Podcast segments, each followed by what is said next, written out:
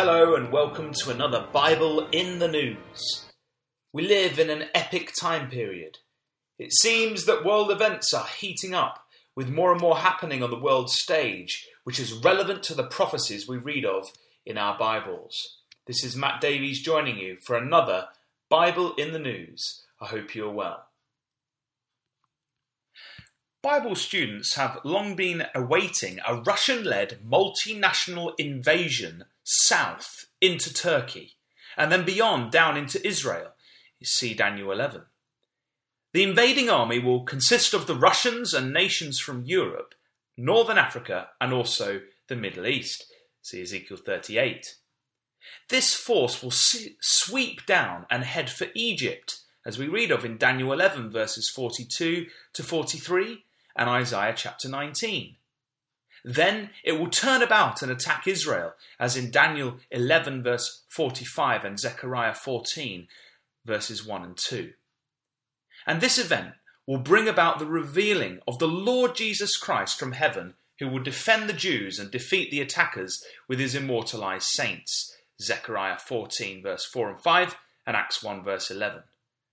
The Lord Jesus Christ will then re establish the throne of his father David in Jerusalem and reintroduce the kingdom of God on the earth. Luke 1, verse 32 to 33, Ezekiel 21, verse 27, and 1 Timothy 4, verse 1. The nations will be required to submit to him as King of Kings and Lords of Lords, and a time of peace and tranquility like no other will be seen on the earth. 1 Timothy 6, verse 14 to 16, and Psalm 72. Now we live in the momentous times leading up to this epic event. We know we are living in the time period leading up to these events because the Bible specifically speaks of a momentous prophetic event which is to take place just before these things unfold. That event has passed. It is the regathering of the people of Israel back into their land. This is required by the prophecies in order for the rest of the prophetic story to unfold. For example, in Ezekiel 38, verse 8, we read of how the invasion comes against the land that is brought back from the sword and is gathered out of many people. A place, we read, which have, has always been waste, but it is brought forth out of the nations, in Ezekiel 38, verse 8. We have seen the re establishment of the nation of Israel since 1948, and we are living in the days preceding the next phase of the prophecies. So when we look around us at the political landscape of the nations today, we look for indications of how God might cause this great events to take place. Many signs abound. Although we are unsure exactly of the precise detail of every step in the development of things, we have been given in God's prophetic word indications of what will happen, and we have been given an even clearer vision of the end picture of the destiny of the nations and the return of Christ to the earth. In the last few months, a wave of activity has been seen in a way perhaps we might not have guessed even a year or so ago. The Islamic group ISIS are hitting the news in all the key hotspots we might expect from a Bible prophecy perspective. Consider the following three examples. Example number one ISIS in Turkey. One of the new developments in the last week has been Turkey's U turn in regards to its position on engaging with ISIS in Syria. On Monday, the 20th of July, a terrorist suicide bomb exploded in the Turkish town of Suruc near the Syrian border. It killed over 30 people, wounding uh, nearly 100 more. In a Guardian article published on Saturday, the 25th of July, the following was reported quote, In a major tactical shift this week, Turkey decided to take a more active role in the US led coalition fighting against ISIS, agreeing to open its air bases to Allied forces, as well as carrying out its own air raids. It is the first time Turkish fighter jets have entered Syrian airspace to attack ISIS militants on Syrian soil. Previous air raids were conducted from the Turkish side of the border, according to the Turkish government. In another article by the Mail Online, the following was reported Senior ISIS commander among those arrested as Turkey raids hundreds of addresses in Istanbul and carries out its first airstrikes on terror targets in Syria. Suspected ISIS fighters raided in Istanbul as Turkey finally acts on jihadis. New com- news comes as Turkey bombed ISIS positions inside Syria for the first time. Three Turkish warplanes dropped bombs on three ISIS targets overnight. Just hours earlier, the first major cross border clashes between Turkey and ISIS took place, leaving one soldier and one militant dead. Turkey, then, have been sucked into the conflict with ISIS. The second example I'd like to point out is ISIS in Egypt. In a recent DEBKAfile, the following was reported on the 23rd of July. Quote, Islamic State affiliates in Sinai and Libya have banded together with the Palestinian Hamas rulers of the Gaza Strip for the shared goals of capturing northern Sinai from the Egyptian army. ISIS have stepped up its attack in Egypt in recent weeks. Time magazine had an article on, on July the 23rd entitled Egypt is struggling to cope with its ISIS insurgency. It reported, quote, The surge in violence began in late June when Egypt's chief prosecutor was killed in a car bombing in daylight in an upscale Cairo neighborhood. Two days later, the ISIS affiliated militants launched a massive assault on military positions in North Sinai, attempting to seize control of a small chunk of territory in Egypt. At least 17 Egyptian soldiers died, although some reports placed the death toll much higher. The attacks did not stop there. Early on the morning of July 11, a bomb destroyed part of the Italian consulate in Cairo. Another attack targeted soldiers on the Suez Road. Later, Wilayat Sinai published photos of a missile hitting an Egyptian navy ship in the Mediterranean. The Egyptian military said no one died, while the insurgents claimed they killed the whole crew. The third example I'd like to point out is ISIS in Russia. Russia are looking south at the events which are unfolding and have realized that they too may become subject to the Islamic State attacks. Rumour has it that there is an ISIS branch operating close to Russian soil, if not in it, in the North Caucasus, in the region of Chechnya. In a recent news article in the Daily Beast entitled, quote, ISIS comes to Russia, quote, the following was reported quote, At the same time that bombs rain down on the Islamic State and it grapples with tactical setbacks in Syria and solidifying its hold in Iraq, ISIS continues to expand its brand, this time in the Caucasus. In June, one of the most important and respected rebels in the North Caucasus pledged loyalty to ISIS. The defection of Amir Khamzat, commander of the Chechnyan Vilayat, the Vilayat is a territorial administrative unit that roughly correspond with the regional republics, represents a large gain to the standing of ISIS and its expansion into Russia. A statement posted to Twitter on June 21 read We testify that all Mujahideen of the Caucasus in the vilayets of Chechnya, Dagestan, Galkaloko, and KBK are united in their decision, and we do not have differences among ourselves.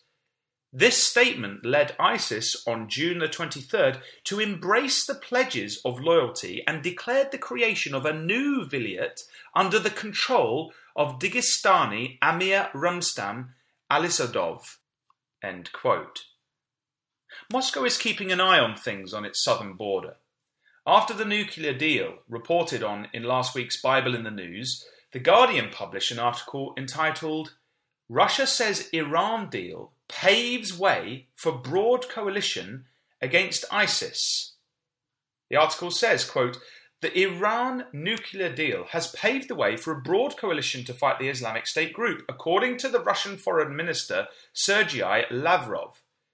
It removes the barriers, largely artificial, on the way to a broad coalition to fight the Islamic State and other terrorist groups, Lavrov said in a statement on the ministry's website on Tuesday. The normalization of the situation with Iran makes it possible to resolve a whole number of problems and conflicts in the region and will have a positive influence on the situation as a whole, Lavrov said. In particular, it creates added impetus to improve the creation in the Middle East of a zone free of weapons of mass destruction. The European Union Foreign Policy Chief, Federica Mogherini, told Sky Italia earlier on Tuesday that the deal opens the way for a new confidence in combating ISIS. For Bible students, this is all very interesting. We see a Russia, the people of Rosh of Ezekiel 38, verse 2, now looking to unite nations against a common enemy, that of ISIS. Iran, is the modern name for Persia, and this is one of the key nations listed as being part of the multinational invading force in Ezekiel 38, verse 5. We see ISIS operating in those key areas. Egypt is a key location because we know from Daniel 11 and Isaiah 19 that this area will be a target to be controlled by the northern invader as part of the events which precede the open intervention of God in human affairs through the return of the Lord Jesus Christ. Turkey is a key location. In Daniel 11, we read at the start of the chapter how that after the mighty king of Alexander the Great, the Greek Empire would split into four. The prophecy picks up on two of the four divisions one to the north of Israel, called the King of the North, and one to the south, called the King of the South. It explains in broad terms how these two power bases would war against each other down through time. The first king of the north was Seleucus, one of, the, one of the Great's four generals. He governed the ancient territory known as the Seleucid Empire. This covered the area of Turkey, Iran, Syria, and Pakistan. The other area discussed is the area to the south of Israel called the King of the South or the Ptolemaic Empire, which contained Egypt. The prophecy goes through various events which would happen down through time between the occupiers of these territories. In verse 36, though, another character is introduced, in addition to the king of the north and the king of the south. He is simply known as the king. And as you follow the prophecy through, you will find that this describes the rulership of the two territories when one occupying power has control of them both. This is the time when the Roman Empire controlled the north and the south. And so there was no king of the north and king of the south, there was just the king. The capital of the Roman Empire at this point was Constantinople. So it's logical to conclude that the king is the power in Constantinople. In verse 40, we read, and the king of the north shall come against him, the king of Constantinople, like a whirlwind. Here then, God has revealed that an occupying power which controls all the territories of the king of the north will come against the territory of Constantinople or Istanbul. If things escalated and ISIS did happen to gain ground in Turkey, could this prophecy begin to be fulfilled with a Russian invasion south to take out the ISIS threat to Russia? The prophecy goes on, though. The king of the north shall come against him like a whirlwind with chariots and with horsemen and with many ships, and he shall enter into the countries and shall overflow and pass over. He shall enter also into the glorious land, and many countries shall be overthrown, but these shall escape out of his hand, even Edom and Moab and the chief of the children of Ammon. He shall stretch forth his hand also upon the countries, and the land of Egypt shall not escape. So we're being told here that the northern invader comes against Egypt. Could we see a northern confederacy supported by Europe coming down to finish its war with ISIS in Turkey. We then read of how he comes back from Egypt into Israel, but meets his end in Jerusalem in verse 45. Other prophecies, such as Zechariah 14, fill in further details here of how this is when Christ and the saints are revealed on the world scene. So, is there any other prophecies which might link to the idea that ISIS might be the reason the northern invader is drawn south as the prophecies demand? There is an indication in Numbers chapter 24 and the prophecies of Balaam. Amongst the things Balaam speaks of is a set of prophecies about the surrounding nations of Israel which connect with the same time period we have looked at in Ezekiel 38, known as the latter days. In chapter 24 and verse 14, we read, Now, behold, I, Balaam, go unto my people. Come therefore, and I will advertise thee what this people shall do to thy people in the latter days. In verses 23 to 24, Balaam utters a very enigmatic prophecy. Alas, who shall live when God doeth this? And ships shall come from the coast of Kittim, and shall afflict Ashur, and shall afflict Eber, and he also shall perish for ever. Kittim is an ancient name for Cyprus. Eber was the ancestor of the race of the Hebrews, Israel. Ashur is another name for Assyria.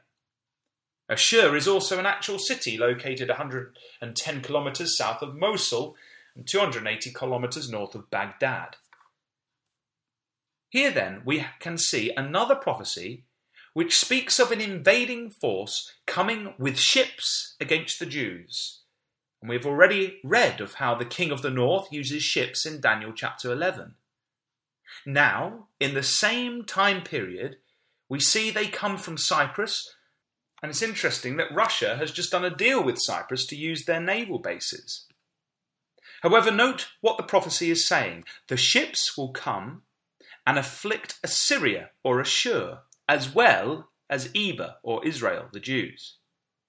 The ancient Assyrians held the territory between the Tigris and the Euphrates, the exact same territory that ISIS is in control of today. So perhaps here in Numbers is an indication of the reason that the northern invader comes down. He comes down to sort out an antagonistic force in the region of Assyria. Linking this with Daniel 11, it does not seem unreasonable to suggest that the same antagonistic force of ISIS, which is operating in the other two hotspots of Turkey and Egypt at the moment, could also fit. Instead of coming down against separate powers, as we might have assumed, maybe Russia will invade to clear up one and the same threat to its orthodox ideology it is indeed certainly interesting that these three prophetic hotspots, which Bible students have pondered for many years, are now all linked with the rising power of ISIS. Now, of course, we cannot be dogmatic on these things. Time will reveal the ultimate path the nations will take before they are in place as the prophets have spoken. As the Proverbs tell us, it is the glory of God to conceal a thing but the honour of kings is to search out a matter. Proverbs 25, verse 2. So we must watch and wait. One thing is for sure, though events in the region are heating up. The nations are moving from crisis to crisis, and they will end up just as God has determined. We are living in the last days, just before Christ returns. So the question we must ask ourselves is are we ready? The Bible speaks of the way of salvation being through belief and baptism into the gospel message. Have we sought out and accepted that message? Are we living lives which illustrate that faith? Do we separate ourselves from the godlessness and the humanist mindset of a world which is soon to pass away? Do we seek to gratify our own lusts? Or do we put God's ways above our own desires? For we shall all stand before the judgment seat of Christ. For it is written, As I live, saith the Lord, every knee shall bow to me, and every tongue shall confess to God. Romans 14, verse 10 to 11. These are the real issues we need to search out in our own lives. So, as we see the day of Christ's return looming, let us follow Proverbs chapter 3 and verse 5, which says, Trust in the Lord Yahweh with all thine heart, and lean not unto thine own understanding. In all thy ways acknowledge him, and he shall direct thy paths. This has been Matt Davies joining you for another Bible in the News. If Christ remains away, come back again next week to www.bibleinthenews.com for further commentary on world events in the light of Bible prophecy. God bless.